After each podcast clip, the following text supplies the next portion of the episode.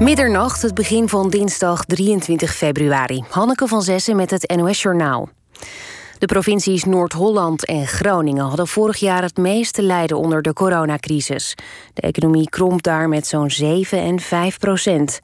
De economie van Limburg slonk met ongeveer 4 procent, de rest zo'n 3 procent, meldt het CBS. Noord-Holland had veel te lijden onder het ontbreken van toeristen. Groningen leed onder de verminderde gaswinning. In Limburg speelt mee dat de industrie hard is geraakt. Mensen lijken steeds meer moeite te hebben om de coronamaatregelen na te leven, zeggen externe adviseurs van de coronagedragsunit van het RIVM, waarin 15 hoogleraren zitten die het RIVM adviseren. Volgens hen komt dat doordat de coronacrisis lang duurt en dat het kabinetsbeleid te weinig perspectief biedt. Ze zien dat veel mensen nog wel achter het beleid staan, maar het tegelijkertijd lastig vinden om zich aan de regels te houden. De EU gaat sancties opleggen aan vier Russische hoge ambtenaren vanwege het vastzetten van oppositieleider Navalny. Het gaat onder meer om het bevriezen van banktegoeden. Navalny werd vorige maand gearresteerd nadat hij vanuit Duitsland naar Rusland vloog. Zijn arrestatie leidde tot een golf van protesten in Rusland. Op meerdere plekken in het land zijn verkiezingsposters beklad met hakenkruizen en andere natieverwijzingen. Zo is in Westervoort in Gelderland op de foto van VVD-leider Mark Rutte een Hitlersnor getekend. Ook in het Drentse Vledder en in De Lier in Zuid-Holland zijn verkiezingsposters beklad. De selectie van Feyenoord is boos over een nieuwe salarisverlaging... die volgens de club nodig is vanwege financiële problemen. De directie van Feyenoord vraagt voor de tweede keer een loonoffer van de spelers en staf. Feyenoord ging ervan uit dat er vanaf januari weer in volle stadions gespeeld kon worden. Maar dat is nog niet mogelijk door de coronamaatregelen. Daardoor lopen de Rotterdammers per thuiswedstrijd 9 ton mis. Het weer, vannacht klaart het op en de temperatuur daalt niet verder dan een graad of 6. Morgen opnieuw erg zacht, tussen de 14 en 18 graden dan. Dit was het NOS Journaal. NPO Radio 1. VPRO. Nooit meer slapen.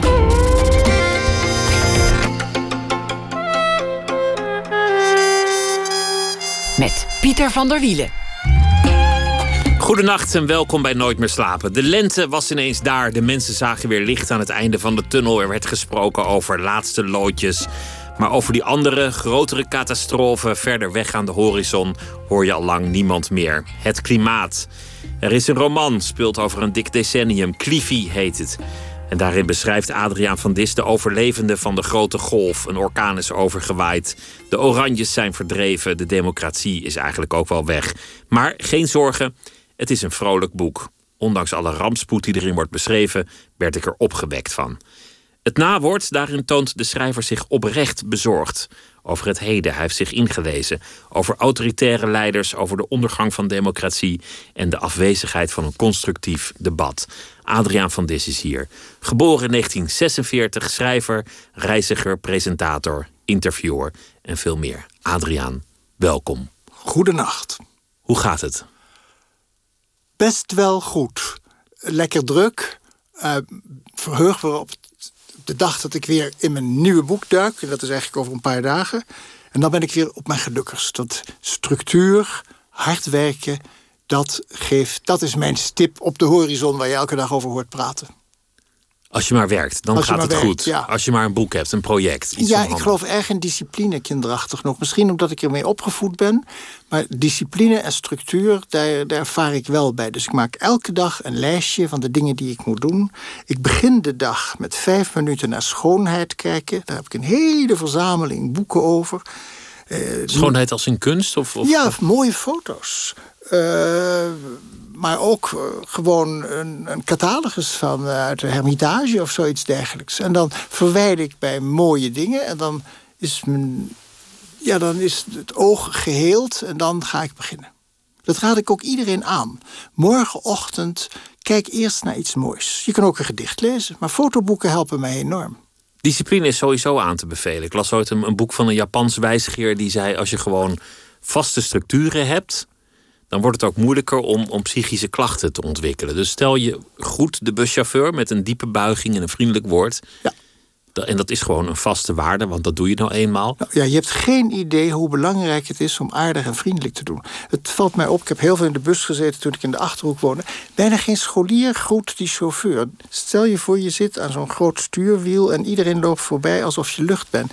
Niet goed voor de chauffeur, ook niet goed voor jezelf. Heel kinderachtig om een beetje aardig te zijn.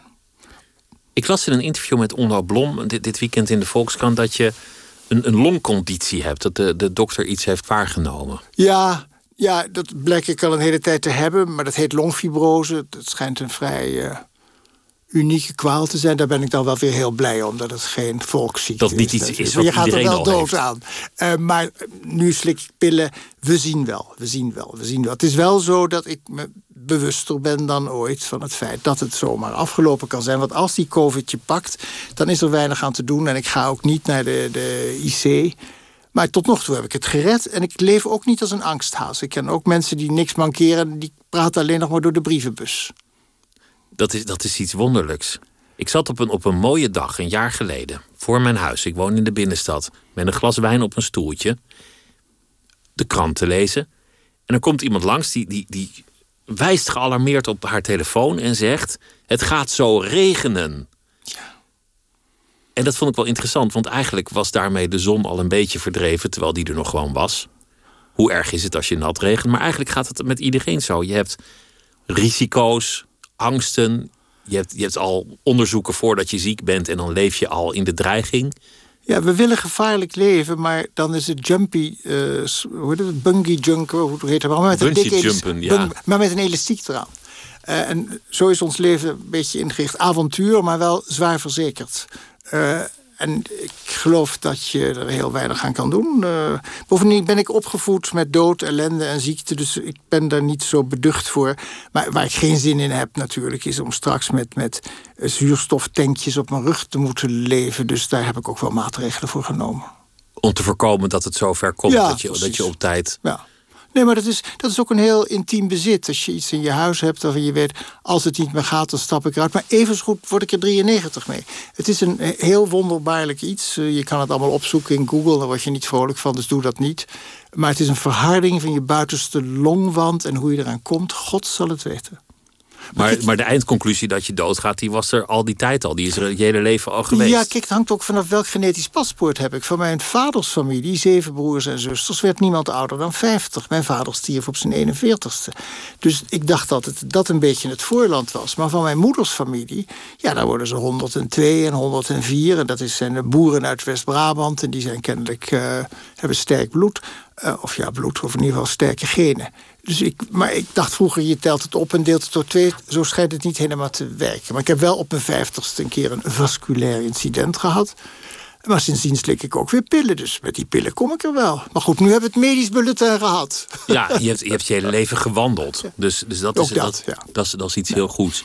Doe, doe je dat nog steeds nu je weer Ik wandel nu ja, bescheidener dan in Parijs... waar ik echt kolossale wandelingen maakte... met een stappenteller aanvankelijk. Maar ja, in Parijs is alles mooi. In Nederland is alles vijf minuten mooi. Want dan komt er weer een industrieterrein. Uh, en ik vind dat het erg verbazend dat je wel eens mensen hoort praten... dat Nederland niet alleen een gaaf land is, maar ook een heel mooi land. Ja, heel mooi als je ergens in de kop van Overijssel woont... of in de, uh, rondom Winterswijk. Maar het is, we zijn toch met lekker veel en we bouwen het tamelijk vol. En rommelig ook wel. Ja, dat mag je wel zeggen. Elke dorp of stad heeft zijn eigen industrieterrein. Dus dat veel blokkendozen. En alles moet functioneel zijn. Als je de Nederlanders het beheer over Frankrijk had gegeven, waar ze soms wel een beetje naar lijken te solliciteren, dan ja, hadden ze al die kathedralen wegbezuinigd. Oh, niet alleen dat, maar Frankrijk heeft natuurlijk ook ongelooflijk veel lelijke zones industrieel. Maar het is een knotsgroot land, tien keer groter dan Nederland. Dus na die lelijkheid komt dan toch altijd weer de leegte. En ik hou van leegte. Wat is je lievelingslandschap? De woestijn. Daar vind ik nou weer helemaal niks aan, de woestijn. Oh, fantastisch heerlijk. Namibië, een heel eng land met allemaal uh, vreselijke, malle, witte, foute uh, Afrikaners en mensen van Duitse komaf. Maar ja, dat land is, geloof, vier keer groter dan Frankrijk. En er wonen nog geen 2 miljoen inwoners. Dat is wel aan mij besteed. Dat je eindeloos kan rijden zonder iemand tegen te komen. Ben je toch, een, ben je toch eigenlijk een loner? Maar volgens mij ben je er nooit helemaal achter gekomen hoe dat nou zit. Of je nou buiten de stad, binnen de stad, onder de mensen, ver van de mensen, alleen samen wil zijn. Je hebt dat nooit opgelost. Het ligt in mijn jeugd. Ik woonde in een huis waar iedereen ouder was. De muziek van mijn jeugd is de muziek van de zusjes, die toch al bijna maar tien jaar ouder waren. Mijn halfzusjes van mijn moeders eerste man. Een donkere man. Ik woonde in een huis met donkere kinderen die de oorlog hadden meegemaakt. Een enkeling was net na de oorlog geboren, maar ik voelde me toch. Ik wilde er dolgraag bij horen, maar ik maakte veel wandelingen in de duinen. Want we woonden letterlijk aan in het duin. En dat alleen wandelen over dat, eh, die bestoven duinen, daar, daar ligt ook een geweldige geluksherinnering voor mij. En dat doe ik nog steeds graag. Ik, ben, ik kan heel goed alleen wandelen en ik kan ook goed alleen zijn. Dus je groeide op te midden van rumoer? Ja. Als een buitenstaander in een, in een, ja, nest waarvan alles aan de hand was. En wat deed ik in dat rumoer? Opruimen, stapeltjes maken, de gang vegen. En nog steeds, ik word enorm rustig van schoonmaken. Orde in de chaos proberen te scheppen. Is dat ook schrijven, orde in de chaos proberen te scheppen? In zekere zin wel, in zekere zin wel. Het is schrijven en dan vooral schrappen. En dan je de prullenbak als vriend beschouwen. Kijk, je gaat niet achter je bureau zitten en zeggen: Ik ben een waardeloze lul, ik kan er niks van. Je bent op dat moment de god, de regisseur. En je laat het vloeien en je schrijft alle mogelijke onzin op. En dan lees je het daarna terug. En dan krijg je dat hoofdschuddend aan. Dat je, is het mogelijk dat ik dat op het moment dat ik dat schreef goed heb gevonden? Dan gooi je het weer weg. Maar het is een spier. Oefen, oefen, oefen. Ik denk dat een pianist moet toch ook elke dag spelen? En die neemt ook niet alle riedels op en zet ze ook niet allemaal op, op, op LP. Dat, dat doet hij niet. Laten we het over, over dit boek hebben. Want, want je, je schetst eigenlijk een, een dystopisch beeld van de nabije toekomst. Nou, het is een uitgesteld heden. Eigenlijk de bedding van nu bepaalt in hoge mate het verhaal. Maar ik speelde wel een spel met het klimaat, omdat de mogelijkheid dat we een keer een orkaan krijgen, die is heel reëel. Als we een keer een zomer hebben waarin het drie maanden lang boven de 40 graden is, dan kunnen eh, ja, zomerse stormen plotseling zich verhevigen tot een orkaan. De VPRO heeft daar een jaar of acht, negen geleden een fantastische documentaire over gemaakt. Hoe Nederland op een orkaan zou uh, reageren. Dus ik heb hem maar even laten waaien. En als dan de zee hoog komt en de rivier zijn water niet in de zee krijgt, dan kan de, het water van de rivier weer terugkomen. Als je ziet hoe volgebouwd het rondom uiterwaarden is, eh, ja, met overmoedige woningen, laten we het zomaar noemen, dan zou het wel eens mis kunnen gaan. En fietste eens een keertje de buurt van Doesburg langs de IJssel. Daar zag ik een, een, een, ja, een kuil, noem het maar, een dal, vol gebouwd met veel tijdelijke onderkomens, caravans. En het bleek te zijn van seizoenarbeiders. En dat heb ik uitvergroot in mijn fantasie. Omdat je, toen ik in de provincie woonde, was ik daar veel meer bewust van. We in ons land heel veel mensen hebben die uh, ja, economische uh, vluchtelingen zijn. Of, of in ieder geval, zij, zij, bieden hun arbeid aan ver onder de prijs. Waar het gaat om, om, om oogsten, op, op slachterijen. Uh, en ja, die groep, daar heb ik me in mijn verhaal min of meer. Uh, ja, die, heb ik, die heb ik in mijn verhaal toegelaten. Want ik was benieuwd naar hun verhalen.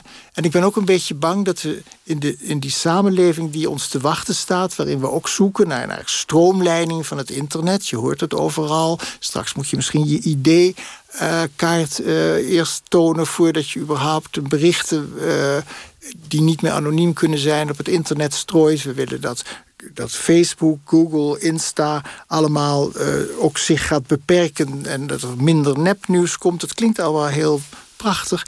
Maar die, die stroomleiding van de samenleving zie je ook op allerlei andere fronten. Uh, orde, we, we zijn ons eigen hedonisme moe. En ik ben zo bang dat alles wat afwijkt, wat vreemd is, dat zelfs de Willem Engels van de samenleving en alle andere idioten en gekken, dat daar geen plaats meer voor is. En dan kom ik vreemd genoeg voor die mensen op. Want, want jij schetst een wereld waarin er outsiders en insiders zijn. Die zijn er eigenlijk volgens mij al. Volgens mij zijn we daar al. Ja, maar we sluiten ons te veel af. Ik ben erg voor uh, de afwerkeling. Voor uh, de hoekige mens, die moeten we ook koesteren. Die hebben we nodig, om, want daarmee tonen we de kracht van onze samenleving. Als we allemaal gestroomlijnd hetzelfde zijn, dat is, dat is geen goed idee. Ik heb, was ooit een zomergast en toen heb ik ook allerlei filmpjes laten zien van ja, wat wij vroeger mismaakte mensen noemden, waar we bang voor zijn geworden. En, maar die mismaaktheid, die confronteert eh, je ook met je eigen heelheid en de pijnlijkheid van je heelheid. Dus ja, dat is iets heel vreemds in mij. Dat ik, en het kan ook mijn ellende magneet zijn, maar ik ben altijd nieuwsgierig naar dat wat niet helemaal past en hoort en loopt en hinkt. Dan zal de psycholoog zeggen dat komt omdat je thuis de buitenstaander was die rust zocht bij, bij het wandelen. Of dat het allemaal pure angst is. Dat zal het vast en zeker ook zijn. Wat, wat voor angst? Nou, angst om zo te worden misschien. Angst om. Ja, ik, ik stond mijn fiets vast te maken. Dan komt een echt vrij keurige meneer.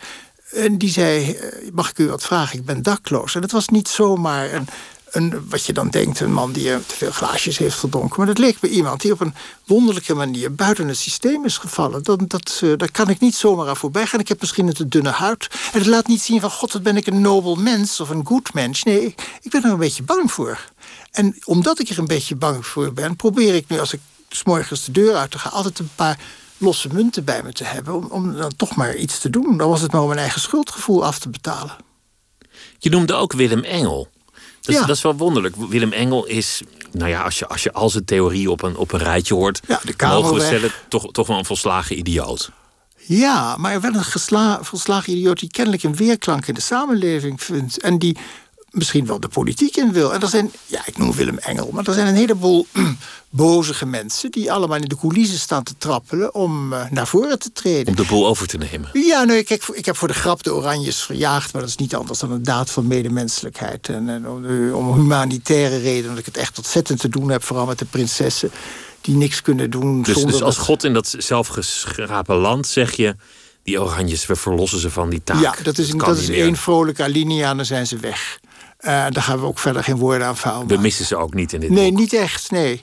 En uh, hun tijd is voorbij. Het past niet meer in dit, uh, dit tijdsgevricht. Maar dan, wie staan er allemaal in de coulissen klaar? Dat vind ik wel een beangstigende vraag.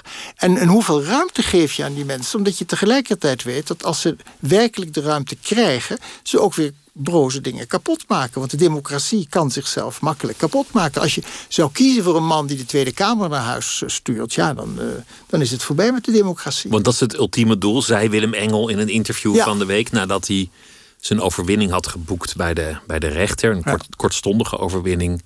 En toen, toen zei hij van ja, maar het uiteindelijke doel. Dat is toch wel om de Ja, Tweede dat is ook beangstigend. Maar ik ga, kijk, als ik die man nou uh, verdoem, uh, ik, ik ben geïnteresseerd in, in, in, ja, ik wil nou hem niet meteen het kwaad noemen, zeker niet als je Engel heet, maar toch geïnteresseerd in die stem. Ik heb ook op mijn telefoon Breitbart. Dat is dus een heel rechts, rancuneus, uh, ja, half fascistoïde nieuwskanaal uh, in de Verenigde Staten. Maar ik wil dat kwaad in het gezicht zien. Ik wil er... Niet wegkijken. Ja, ik wil weten hoe het werkt. En ik wil weten in hoeverre het in mijzelf zit. Dat klinkt ook weer ongelooflijk schijnheilig, maar uh, je kunt wegkijken en in je eigen witte bubbel, excuseer het modewoord, je eigen witte wereldje leven. Maar het is toch goed om, uh, om, om paraat te zijn voor een toekomst die er anders uit gaat zien. Die grilliger wordt. We, gaan iets heel wonderlijks meemaken. Klimaat. We hebben nu het idee Nederland, nazistaat. Sommige mensen denken dat de toekomst in het verleden ligt. Land op slot, Nexit, de oer-Hollandse gezelligheid, zegt de PVV. Maar wat er gebeuren gaat, en wat je nu al ziet... Europa is zo veranderd dat er over een jaar of tien... is Europa een zeer gekleurd continent geworden. Als we dan door klimaatomstandigheden steeds meer vluchtelingen krijgen... klimaatvluchtelingen, daar heb ik tussen gewoond in Parijs. Mensen uit Tjaat, die komen uit een land... dat door de woestijn voor de helft is overgenomen ook wel oorlogen. Maar die oorlogen vinden ook weer een oorzaak in droogte, in rivieren waarom gevochten wordt. Goed, stel dat we dus nog meer vluchtelingen krijgen, dan wordt dus onze samenleving onaangenaam. Maar omdat onze samenleving al gekleurd is, zullen die mensen voor een belangrijk deel ook welkom worden geheten door hun voorzaten. Europa gaat veranderen. En als wij dan als Nederlanders ook moeten vluchten, omdat een deel van de delta overstroomt, worden we zelf gelukzoekers en klimaatvluchtelingen. Of het nou waar is of niet, ik probeer, ik schets een onwerkelijkheid, maar probeer je daar je mentaal op te trainen. Wees daar klaar voor en ga niet met je hakken in het zand of in de klei staan. Maar weet dat die veranderingen er zijn en dat in de moderniteit van Europa Nederland een vraagteken achter zich heeft staan. Want we zitten in een roes van nostalgie eigenlijk. Reken maar van yes. We hebben dit natuurlijk een keer meegemaakt in een heel andere tijd. En, en daar moest ik ten tijde van corona veel aan denken. 1953, een reusachtige overstroming in, in Nederland, in Zeeland. En daar zijn duizenden doden gevallen. En wat achteraf zo wonderlijk is, is de rust waarmee in Nederland op die ramp werd gereageerd. Die mensen waren meer gewend. De oorlog was natuurlijk vers in het geheugen. Maar als zoiets nu zou gebeuren, als we eigenlijk een relatief kleine ramp als corona al met zoveel hysterie tegemoet treden. Ja, ik weet niet wat het is. Het is onze samenleving van code geel, code rood. Uh, een weegschaal die met je praat en vertelt wat je BMI is. Een horloge om je pols die je hartslag noteert. We willen alles controleren en dat is. Uh, ja, dat past in deze tijd. En dan kunnen we ook iemand schuld geven. En dat is dan de overheid, waar je geen vertrouwen in meer hebt. Maar de overheid gaat niet over de storm. We kunnen maatregelen nemen. We kunnen ook realistisch zijn en zeggen: misschien moeten we. ja, ik wacht natuurlijk op alle grote innovaties die komen. En die zullen ook komen. Uh, om te zorgen dat we dat klimaat enigszins onder controle hebben. Maar het is ook heel interessant dat het niet bovenop de agenda staat, of bovenaan de agenda staat. Want het is te lastig. Ons zullen beperkingen worden opgelegd. Hoe gaan wij om met beperkingen die ons worden opgelegd? We zien het nu. Wat mij dus verbaast is dat we eigenlijk heel veel accepteren. Als je terugkijkt. Een jaar geleden had je je niet kunnen voorstellen dat je nu in een land zou leven met een, met een avondklok. Nee. Of, maar ook dat, we, dat eigenlijk het merendeel van de mensen uh, de boven eh, ons gestelde allemaal zo zou gehoorzamen. Daar ben ik zelf ook verbaasd over. Dat iedereen zo daarom, ziel het ondergaat. En daarom koester ik een klein beetje die vervelende mensen die, die ongehoorzaam zijn. Terwijl ik zelf zo gehoorzaam ben. Want die gehoorzaamheid test ons systeem. En, en als we een goed systeem hebben, dan kunnen we dat aan. Want ze werden eigenlijk meteen allemaal weggezet als ruilschoppers, onruststokers, Tuig, eencellige, zei de burgemeester van Eindhoven, dat is nogal wat. Want een eencellige, dat, ik weet niet eens, zelfs een kwal heeft er meer. Dus dat, ja, dat zijn gevaarlijke uitspraken. Dat krijg je een beetje de uitspraak van Hillary Clinton over de stemmers op Trump. Deplorables. A bucket of deplorables. Ja. En eigenlijk zonder deplorables of railschoppers of eencelligen of, of wappies was het allemaal nooit gebeurd. Dan, dan, was er nog steeds feodaliteit, want die Franse revolutie werd ook heus niet met applaus ontvangen in het begin. Nee, en er is toen ook, ik weet, er is een prachtig boek uh, van Chateaubriand, Mémoire d'outre-tombe. Hoe wij kennen alleen maar de, de, positieve kanten: vrijheid, gelijkheid, broederschap, uh, nieuwe wetboeken. Maar er is toen veel kapot gemaakt. Want, ja, want zonder eh, radicaliteit geen verandering. Maar in die radicaliteit ja, wordt ook het nodige vernietigd. Dat is nu altijd zo. Eerst de guillotine en dan. Uh, de ja, dat, weet je dat de guillotine van meneer Guillotine, die in de Senaat zat, een democratische middel was. Want alleen de adel mocht worden onthoofd. De gewone mensen werden geradbraakt en gingen op een akelige manier dood. Dus het was voor hem een manier om de gelijkheid in de samenleving te brengen. De guillotine wel met een Duitse timmerman. De Duitsers hebben een, een van de grote handigheid... waar het gaat om het doodmaken van mensen. Uh, ik ken van generatie op generatie meegegeven. Maar die man had er erg spijt van, dokter Guillotine dat hij dat ontworpen heeft. Ja, dat is een prachtig boek bij de Sun over verschenen, over de guillotine. Echt ook een gezellig ding voor de mensen die na Nooit meer slapen, niet meer kunnen slapen. Lees eens gewoon de geschiedenis van de guillotine. Ik heb me altijd afgevraagd, en dat hebben heel veel mensen zich afgevraagd, of iemand nog bewustzijn heeft in die seconde dat je hoofd in dat mandje rolt. Nou, dat wisten ze in die tijd niet, want er was iemand die, die had het eerste hoofd werd er omhoog gehouden en toen op de wang geslagen. En toen gloeide de wang rood op. Dus de mensen dachten verdomd, eh, men leeft nog, men voelt nog iets. Er zijn hele stukken over geschreven over het bewustzijn van het onthoofde hoofd. Ja, je zal nog wel een seconde iets ervaren. Er is nog wat nou, bloed en ja, Ja, maar niet om over naar huis te schrijven. Nee, nee, dat zal al, alweer niet gaan. We, we dwalen af. Ja, heerlijk dit, onderwerp. Ja, ja dit, dit boek gaat ook een beetje over de staat van onze democratie... en over de staat van ons publieke debat... waarin mensen makkelijk worden weggezet, zoals je terecht concludeert.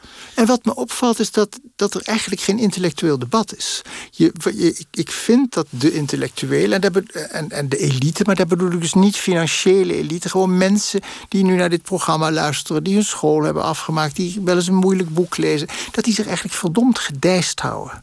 Uh, en, en, en en dat, dat, dus er is een, een, een tendens, bespeur ik, van weg met ons. Want we zijn te elitair, we gebruiken te moeilijke woorden, we moeten afdalen. Het museum moet een beleving worden.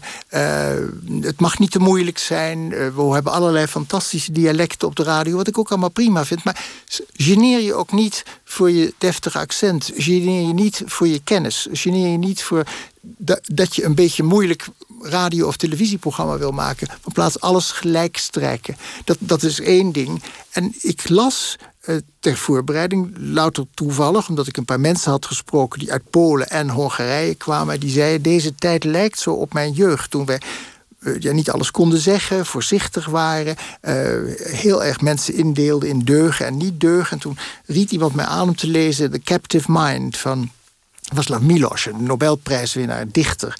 En dat is een verbijsterend boek, want dat gaat over hoe, hoe meegaand intellectuelen waren in het nieuwe regime.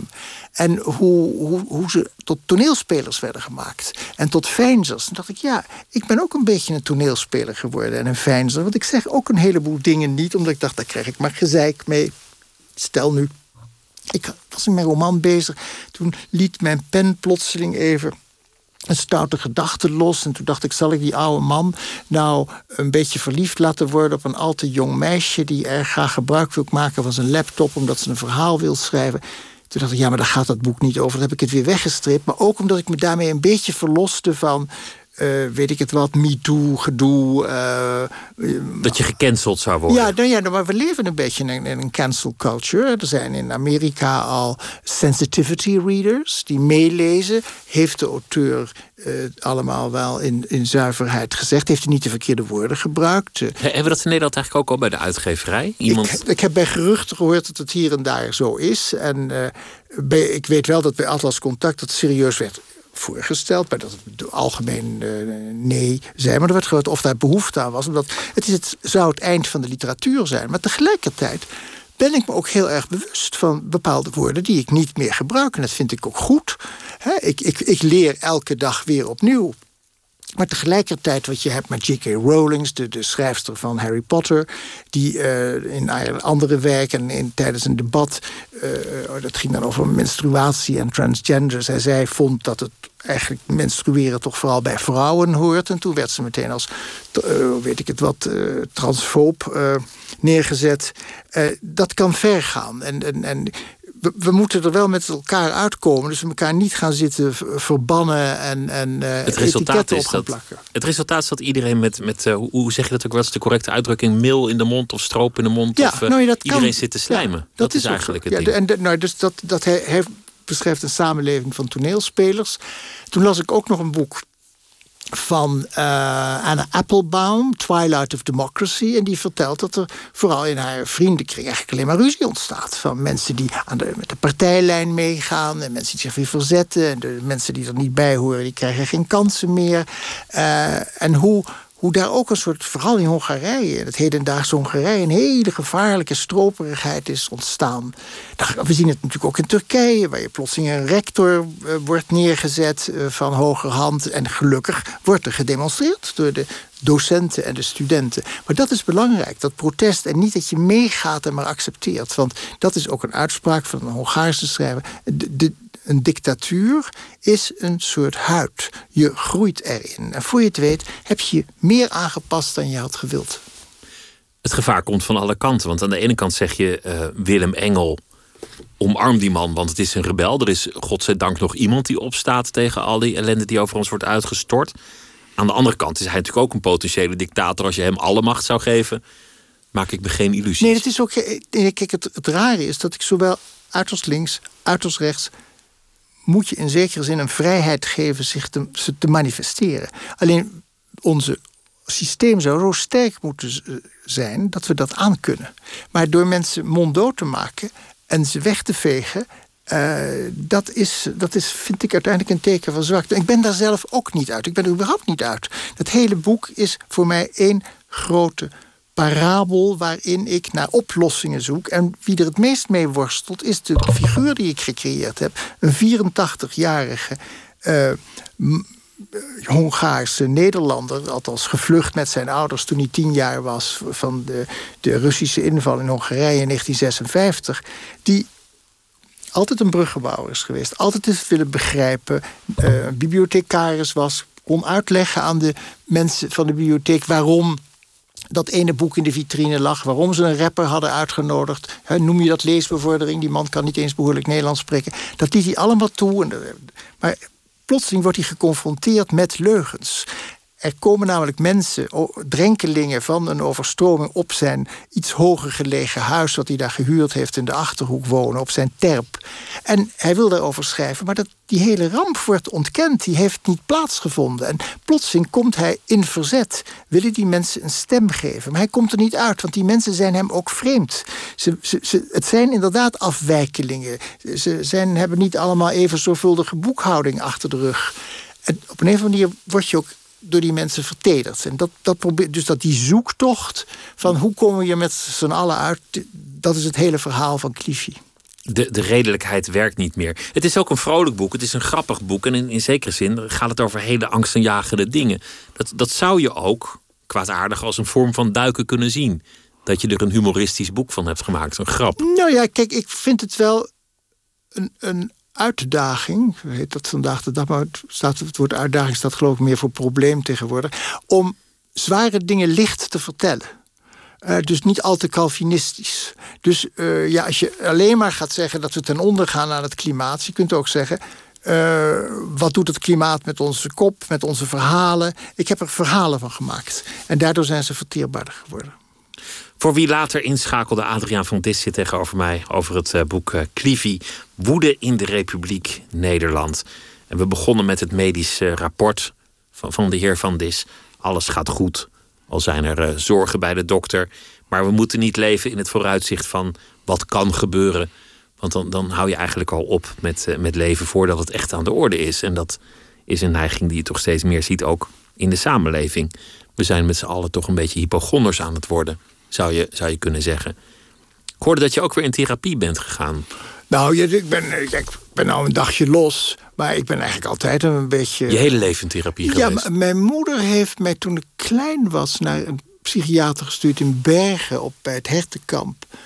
Uh, omdat ik zo zenuwachtig werd van mijn vader. Want ik had een hele rare vader die zich opsloot... en dan zat hij de doden te tellen. Maar daar heeft ze me weg. Daar heb ik je weggehaald, want die liet je alleen maar met blokken spelen. Dus, vanaf mijn vierde ben ik ze nu en dan gestuurd naar mannen die uh, zich over mij bogen. En dan moest je een tekening maken. En ik, ik heb wel wat tekeningen uit die tijd.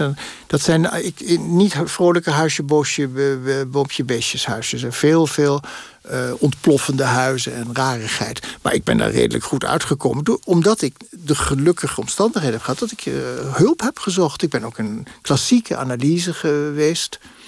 Zeven jaar lang, vier ochtenden de week. Elke morgen om half acht zong ik dan een liedje, dan fietste ik.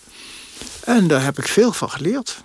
Maar dit is ook een enorme luxe. Vergeet dat niet. De een spaart voor een camper of een tweede huis in Zuid-Frankrijk. Ik heb dat tweede huis onder mijn schedeldak lijkt me toch de betere keuze. Anders zit je in dat tweede huis vol met al je trauma's en je zorgen en je depressies. Ja, precies. Nee, ik, ik heb er veel aan. En, ik, uh, en je wordt er dus helemaal niet beter van, zoals mensen denken. Maar je krijgt beheer over je eigen merkwaardigheden. En, eh, en, soms zie je ze aankomen en dan kun je ook de nodige maatregelen nemen. Dus, en, waar, en waar het om gaat, maar dat zeg ik, zeg ik bijna in elk boek... maak er een verhaal van. Maak er een draaglijk verhaal van. Hoeft niet per se waar te zijn, maar een verhaal waarmee je voort kan. Dus je maakt een fictie van je eigen leven, van je eigen persoon. Met de dingen die je weet. En later vul je dingen aan. Uh, en soms zijn dingen misschien te pijnlijk. En dan maak je maar even een, een, een, een mooier verhaal ervan. Niet dat je jezelf een rat voor ogen draait. Maar ja, misschien hebben mensen wel, wel eens iets van Harari gelezen. De Israëlische filosoof. Uh, um, en hij zegt alles is een verhaal in onze samenleving. Godsdienst is een verhaal, geld is een verhaal, economie is een verhaal. Dus en onze levens zijn een verhaal. En die verhalen die hebben we nodig. En dan maken we het draaglijk. En dat, dus als je komt uit een, uit een eh, achtergrond van, van misbruik... probeer je nou eens te verplaatsen in de misbruiker... en maak een verhaal tussen jou en de misbruiker. Van plaats alleen maar jezelf tot slachtoffer te maken. Want dat is ook een verhaal, jezelf als slachtoffer. Dus dan kan Nou je het, dat- dat was- verhaal veranderen. Ik was altijd het slachtoffer. Maar, op een, maar als je het verhaal twintig keer vertelt, dan, dan komt het je strot uit. Dan denk je, god, wat ben ik een zielepiet. En toen kwam ik eigenlijk op de gedachte... was ik wel het slachtoffer als mijn vader zich opsloot in het donker? En dan heb ik me in een verhaal gemaakt... waarin ik, als het ware, mijn bergschoenen aantrek... en stampend door het huis loop... Want we moesten altijd op kousenvoeten lopen als vader zich opsloot. En nu was ik, dat was een bevrijdend verzinsel. Misschien je werd een ook- dader Ik werd ook dader. En dat klinkt een beetje raar, want ik daagde het. Ik was niet een zielig jongetje. Ik heb mijn vader als jongetje ook uitgedaagd.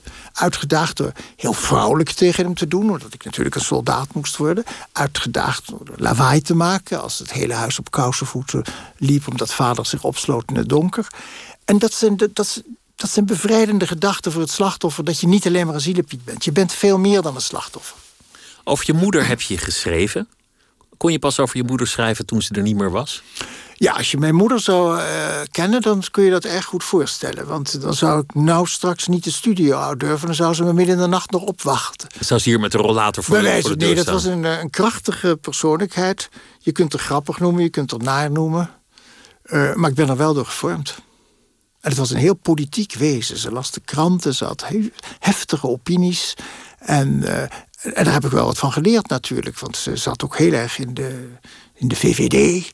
Toen de VVD nog een gezellige partij was... van geruite broeken en Dixieland muziek... en iedereen eruit zag als mevrouw Boekers-Knol... als ik de naam goed uitspreek, met zo'n leuk hoefijzer in je hoofd, weet je wel. Wat heb je van haar geleerd, van je moeder? Niet, niet van mevrouw Boekers-Knol, maar- Nee, nee. Wat heb ik van haar geleerd? Niet kletsen, maar doen. En je mond open doen. En vooral leren omgaan met allerlei mensen van verschillende slag.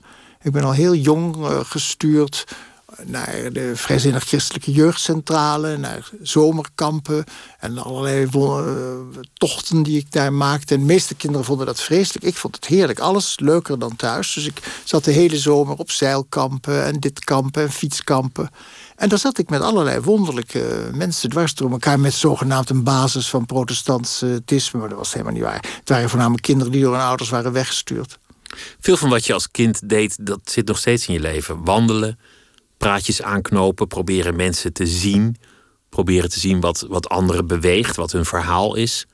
Proberen daar geen oordeel over te hebben. Jezelf een buitenstaander voelen. Er niet precies uitkomen of je alleen wil zijn of niet. Ja, kennelijk ben ik zo getraind. Het zal wel een overlevingsstrategie zijn. Het is helemaal niet, laten we vooropstellen... het is dus niet iets nobels. Het is een noodzaak voor mij geworden. En ik wil niet natuurlijk een bittere oude gek worden. Ik zie te veel mensen, vooral van mijn leeftijd om mij heen... die zeggen, daar doe ik niet meer aan mee. Dat vind ik onzin. Nee, ik neem geen bank-app of bank-app... want dan stelen ze mijn geld weg. Kom op, gebruik je verstand... en wees niet bang voor de toekomst. Waar gaat je therapie nu over? Want het, zijn, het is altijd een beetje feuilleton ook, hè, zo'n therapie. Dan gaan we, we waren hier gebleven, we gaan nog even Nou door ja, je behandelt je onzekerheden, waarom je je dingen zo aantrekt. Want dat zal toch wel een eh, vorm zijn van overdreven narcisme. En, en, en, en hoe je.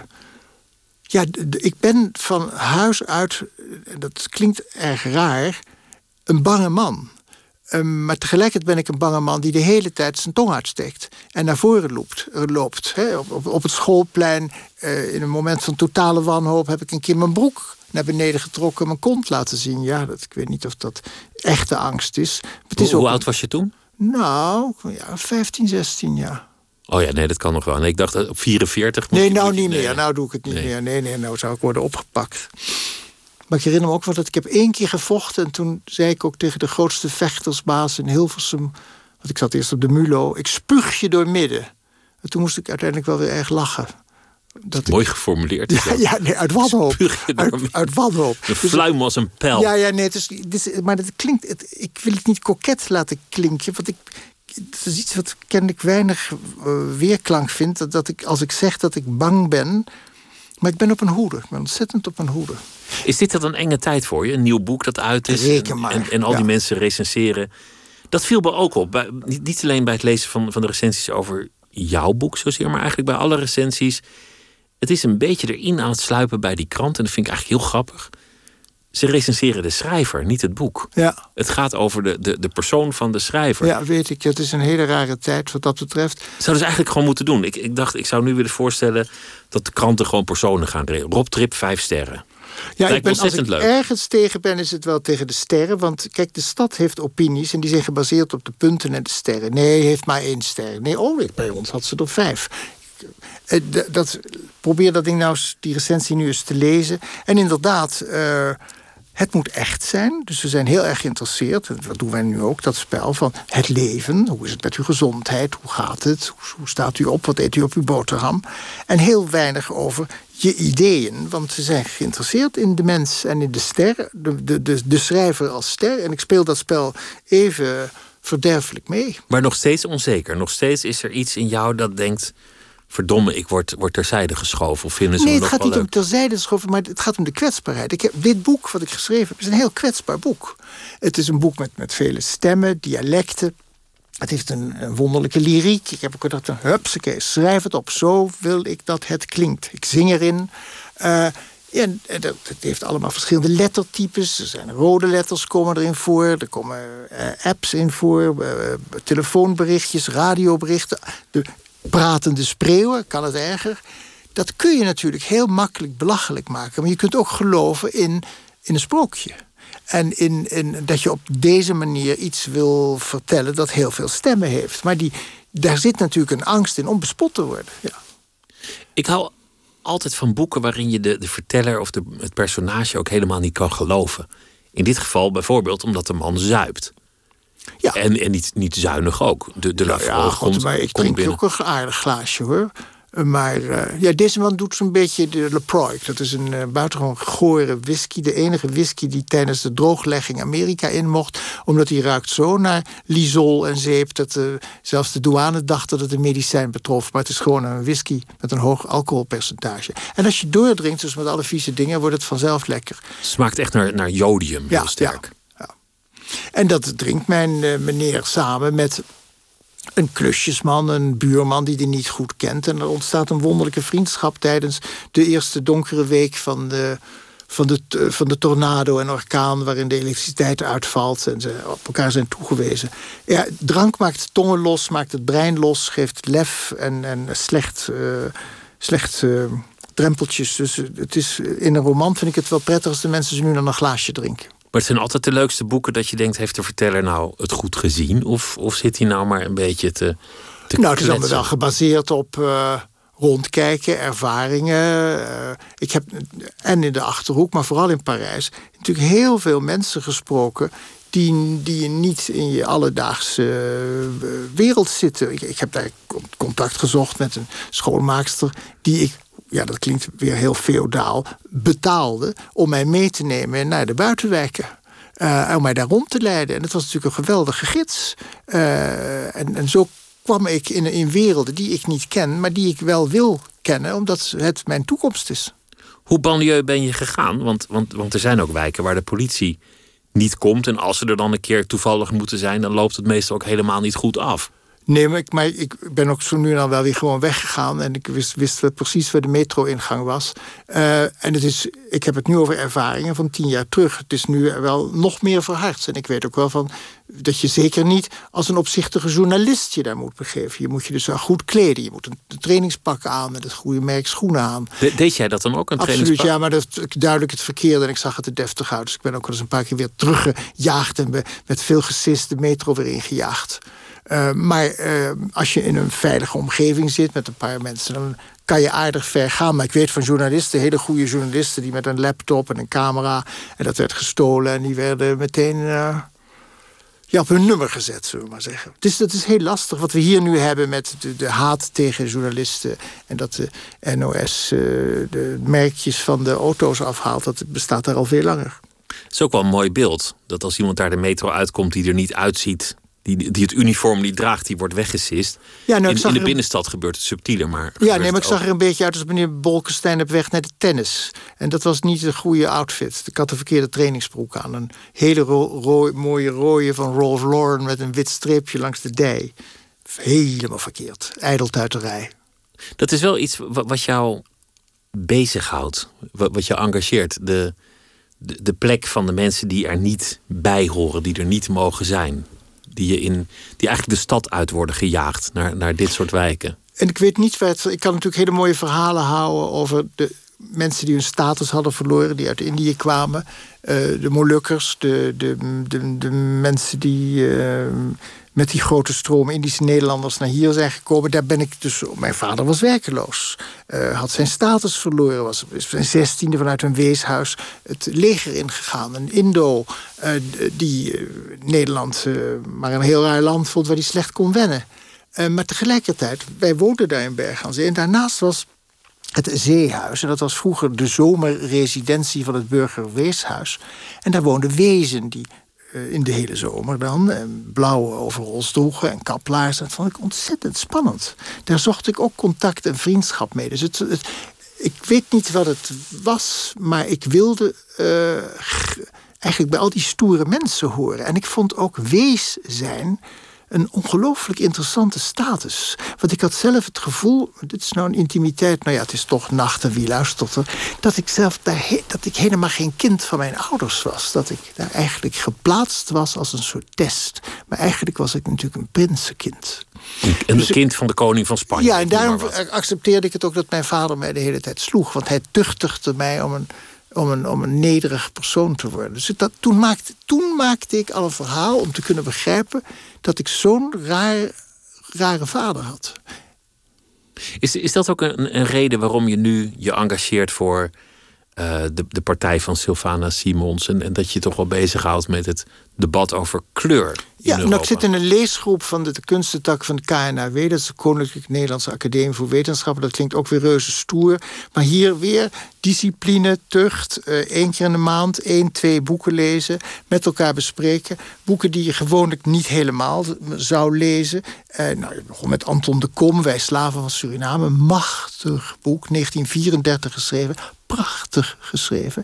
Over de verschrikkingen van de slavernij. Maar zo gedetailleerd dat je echt op bladzijde 75 heb ik het een weekje laten rusten. Omdat ik het niet meer goed tegen kon.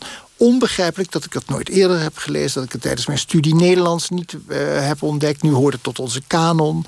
Uh, het is, ja, dat, dat, er niet overal een Anton de Komstraat is, uh, is al bij wijze van spreken vreemd. Wordt nu een beetje ingehaald, hè? Ja, maar goed, dus, ja, nu zit, en dus, maar de klas ook Gloria Wekker en uh, Philomena Asset. En boeken waar toen dat uh, alledaags racisme, toen dat uitkwam, was er bezwaar tegen de methode. Maar ach, kletspraatmethode. Het zijn allemaal getuigenissen. Uh, dan je denkt, verdomd, we, we wonen in een racistisch land. Uh, en we hebben het al, daar heb ik van weggekeken. En ik ben daar ook onderdeel van. Uh, en dus ik vind het idioot dat we een Tweede Kamer hebben waar zo weinig mensen van kleur in zitten. niemand toch op dit moment? Nee, niemand. Ja, gek genoeg was de VVD de partij die daar het, het eerste mee was. Met mevrouw Griffith zat erin. Ze hebben ook destijds Hirsi Ali erin gehaald. Je had meneer Jacobs in de gemeenteraad van Amsterdam dus waar wel weer denken rechts, maar links deed het niet eens. Uh, lip service, ja. En voor, en voor zover ze iemand hadden, hebben ze die al heel spoedig terzijde weten te schuiven. Uh, ik vind dus in die zin steun ik het. En vind het ook nu raar dat in al die debatten en al die mensen die gehoord worden, waarom nodigt niemand uh, Sylvana Simons uit? Ja, het is misschien een lastige dame en ze kan dan dwars zijn. Maar het is wel iemand met een hele serieuze partij en, en, en een heel aardig programma. Geef die mevrouw een podium. Laat haar vertellen hoe ze zich voorstelt hoe een kleurrijk Nederland staat. Hetzelfde met een omroep als Zwart. Kijk, ik ben lid van de omroep Persama. Dat is een Indische omroep. Niemand in mijn omgeving die daar bezwaar tegen maakt. Volkomen vanzelfsprekend. Zoon uit een Nederlands-Indische familie. Denkt dat dat aardig is. Want we leven, of je het nou leuk vindt of niet, in een tijd van nieuwe verzuiling. Uh, want we hebben, we hebben de Zwarte Cross-omroep, Omroep Groen. Uh, we hebben Human. Iedere groep, elk geluid wil kennelijk zijn eigen omroep. Maar de Rolodex in Hilversum, waar het gaat om zwarte intellectuelen en zwarte kunstenaars, die is verouderd. Dus bewijs maar even wat je wil. Dus ik ben lid geworden van Omroep Zwart. Enorm op een gekregen in mijn eigen kring. Want dat is uh, uh, ja, terug naar, naar, naar een soort apartheid. Maar ik, ben, ik sympathiseer ermee in de hoop dat het zichzelf spoedig kan opheffen. Dat het iets tijdelijk is waar je doorheen ja, moet. Toon wie je dat bent, laat zien wat je talenten zijn. En zorg dat we. niet dat iedereen nou plotseling met een, een, een niet-westerse achtergrond voorrang moet hebben, maar betrek die mensen erbij. Er is een heel aardige serie, Bridgerton, waarvan je kunt zeggen: ja, dat zijn malle niemandalletjes. En dat is het ook. Maar daar zijn de mensen gekleurd. En het speelt eigenlijk geen rol in die hele film. Dus de vanzelfsprekendheid dat wij over tien jaar King Lear zien, die zwart is, en dat King Lear een witte dochter hebt. Als je goed bent, dan speel je die kleur van het toneel en doet het er geen ene sodemieter mee. Maar dus we moeten ons openen voor het feit: wit, zwart, groen, geel, het doet er niet toe. In mijn boek heeft niemand een kleur. Dat, maar dat is precies waar je naartoe zou willen. Maar goed, dan lees je ook weer. Uh jaarplannen van omroepen. En dan staat er: ons personeelsbestand is over vier jaar 16% gekleurd. En dat zie ik toch als een nederlaag, want dan denk ik, dan gaan we tellen. Dan gaan we door, ja, door die gang lopen dan, dat is dan de overgangsfase waar we in zitten. Maar ik zeg heel vaak, jongens, vraag dat eens. Heb je dat gelezen? Heb je die gelezen? Heb je daarvan gehoord? Ze kennen het niet. Ik heb mij dus daar ook voor afgesloten. Open je fokken geest eigenlijk zijn we allemaal nog kolonialen gebleven, ja, jarenlang. ja, we zijn, ik, natuurlijk, we zijn kinderen van onze tijd en onze opvoeding. Ik zeg ook het N-woord niet meer, maar in mijn oude boek heb ik het nog wel gebruikt. En bij een herdruk zal ik het, waar dat nodig is, ook gewoon aanpassen. Dat is vooruitgang uiteindelijk. Ja, ja, ach, vooruitgang, vooruitgang. Het is, we, kijken, we leven in een tijd waarin de gekoloniseerden hun stem verheffen. En plotseling ons confronteren met onze geschiedenis. We hebben wel, stonden we open voor de nobele witte mensen die schreven hoe goed we waren in het afschaffen van slavernij, de witte mensen. We omarmen Multatuli, die liet zien hoe verderfelijk het eh, systeem was. Maar waar we weinig van weten zijn de mensen die zelf geleefd hebben uh, onder Nederlands bewind. er is een, beroemde schrijver in India, Pankaj Mishra, ooit wel eens aan het woord geweest bij de VPRO Tegenlicht. Die heeft een boek geschreven, From the Ruins of Empire, straks allemaal te zien op de website. Uh, en die vertelt het verhaal hoe hebben de mensen in India, in China, in Japan en in Noord-Afrika eigenlijk de aanwezigheid van de koloniale ervaring. Daar waren ook journalisten, daar waren ook Pieter van der Wielen en Adriaan van Dissen... Uit, die Urdu spraken of die Chinees spraken. Die hebben dat opgeschreven. En nooit hebben we naar die mensen geluisterd, we hebben ze niet gelezen. En dat blijken hele, vaak ook sterk ironische geschriften. Dat je dan iemand in India in de 18e eeuw schrijft... dat er nu een volk is gekomen dat alle keizers en moguls uit de paleis heeft gejaagd... met één belangrijke specialiteit, dubbele punt... het doodmaken van andere mensen. Nou, vind ik toch een frisse blik. We hadden het over de guillotine. En, en dat, dat biedt ook meteen wel een soort kijk op de geschiedenis. Want jij schetst een toekomst met heel veel veranderingen. Die zullen naar zijn, maar er zal ook weer iets moois uitkomen uiteindelijk. Want zo is de geschiedenis altijd geweest. Rampen, vreselijke gebeurtenissen. We komen er absoluut. Kijk, die, die, het komt ook wel weer goed. Het komt absoluut goed. Ik las net een fantastisch stuk in de New York Times dat het waarschijnlijk toch mogelijk is om energie te peuren uit het middelpunt van de aarde. En daar kunnen we met een klein beetje moeite nog een miljoen jaar ons kacheltje van stoken. Dus dat, het komt ook goed, maar dat betekent dat we ruimte moeten geven aan innovatie. En dat we wel degelijk doordrongen moeten zijn van de haast en de noodzaak om het te veranderen. Anders gaat het mis. Want je kunt ook zeggen dat laat ik ook iemand theoretiseren in mijn boek, dat een planeet als Mars of al die, die, die bollen die om ons heen zwaaien waar geen hond meer woont, dat dat misschien uitgedoofde werelden zijn van uh, overmoedige industrialisatie. Het zou ook kunnen zijn dat wij ook een Mars worden. Nou, als je nou zo ontzettend graag wil dat we tot onze eeuwigheid naar de nachtwacht kunnen turen, let op uw zaak. Dat is, uh, dat is mooi gesproken. Uiteindelijk dus toch optimistisch. Dus Uiteindelijk niet pessimistisch. Ik, ben, ik noem mijzelf een wanhopig optimist. Wanhopig omdat je vastklampt aan het optimisme. Nou ja, ik maak mij, kijk, nu bijvoorbeeld neem, als ik naar deze tijd denk ik van... jeetje, ik, hoeveel mensen zijn er over twee jaar werkeloos... en hoeveel mensen gaan misbruik maken van dat maatschappelijk ongenoegen... wat achter die werkeloosheid zit. Daar maak ik me wel zorgen over, ja. Uh, en ik vind het jammer dat Nederland zo laag staat op de lijst van van leesvaardigheid. Dan bungelen we geloof ik twee na laatste plaats. Uh, dat, we, dat, het, dat het onderwijs verwaarloosd hebben. In die zin kan ik wel eens pessimistisch zijn. Ik denk, jongens, laten we nou vooral investeren in kenniseconomie.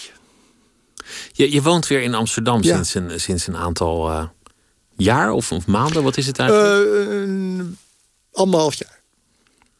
Je, je, hebt, je hebt nogal rondgezworven van Parijs naar de provincie. Ik verhuis met regelmaat omdat dat de perfecte manier is om op te ruimen, heb ik ontdekt. Dan gooi je alles weg? Een heleboel dingen weg en in dozen. En ik heb nu uh, de helft van mijn boeken weggedaan. En, uh, en dan heb ik er nog veel te veel. Uh, dus dat is, en ook allerlei, weet ik het wat. Ik heb alles in de hand gewogen volgens de methode Kondo. Heb ik dit het laatste anderhalf jaar gedragen? Nee, weg ermee. Dus ja, dat ging allemaal naar de kringloop. En nu heb ik het allemaal nodig. Maar je was, je was toen we elkaar destijds spraken intens gelukkig in Parijs. Ja, dat ben ik, maar dat verlang ik nog sterk naar, naar Parijs. Toch ging je naar de achterhoek, want je had behoefte aan rust. Je werd, je werd Ja, dat werd ook een beetje. Kijk, Parijs is ook een dure stad. En, uh, en ik, kreeg, ik werd ook plotseling bang van: oh, ik, had, ik had spaarcentjes, dat moet ik ergens instoppen. Toen heb ik een lapje grond gekocht. Ja, god. En toen werd je weer horendol in. in uh in de achterhoek? Nou, niet horendol. Ik, mijn voeten verlangden zo naar, naar, het, naar het debat. Ik wou naar de balie. Ik wou, ik wou, ik wou, ik wou naar de Schouwburg. En, uh, en, en, en, wat, en zomaar er eventjes heen en dan weer terug. Niet, niet meteen de twee uur sporen en dan een uur naar iets luisteren. Dat je, als het vijf uur duurt, dan ga je niet. Dat betrapte ik. begon te, zoals Komrij dat ooit zo vrij zei, ik begon te veraardappelen. En zit je nu ook alweer een beetje te mokken op Amsterdam eigenlijk? Nou, mokken is een groot woord. Wat me opvalt is dat je, voor je het weet, weer in een toch wit wereldje verkeert. Uh, en wat me altijd in Amsterdam gestoord heeft, maar dat was al in 1967, dat de, heel veel Amsterdammers vinden dat ze het enorm met zichzelf getroffen hebben als stad. Uh, en ik, daar heb ik altijd moeite mee, met de zelfgenoegzaamheid van de stad. Als ik nu 18 was, ging ik in Rotterdam wonen. En ik ben daar eens een, een paar keer doorgezakt in Rotterdam. En het was een ongelooflijk gemengd gebeuren, dat doorzakken. En dat heb ik hier in de binnenstad niet het gevoel. En dat is toch doorzakken als... op het Anton de Komplein. Nou ja, het kan. Rotterdam is, is ook een leuke stad om, ja, om een hele te leuke stad. Ja, maar ga, ik ga nu. Ik heb natuurlijk ook een, een, een, een netwerk, bij wijze van spreken. Dus ik ga nu niet in mijn eentje in Rotterdam, want daar ken ik geen hond. Ja, maar, je, maar je moet ook niet op het punt komen dat je zegt: ik ga nu niet meer verhuizen. Uh, we zullen zien. Ik had, ja, pff, ik heb, voor nu heb ik, ach, ik, nee, dit, hier raak je een heel tere snaar. Ik ga nu even niet verhuizen. Nee. Voorlopig even niet. Adriaan van Dis, dank je wel dat je langs wilde komen. Het was me als altijd een genoegen om je te spreken. En ik noem nog even de titel van je boek: Clivi, Woede in de Republiek Nederland. Dank je wel. Het was me genoegen. Tot je dienst. En voor de luisteraars, blijf wakker en wel trust. En dit was Nooit meer slapen voor deze nacht. Morgen zijn we er weer. Een hele goede nacht.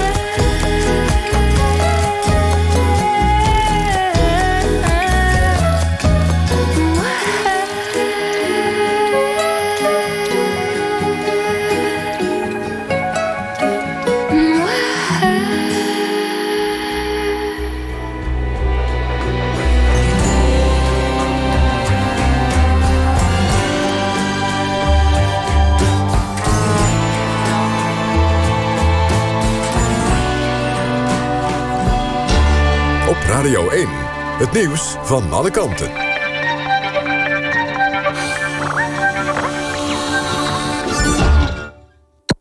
NPO Radio 1.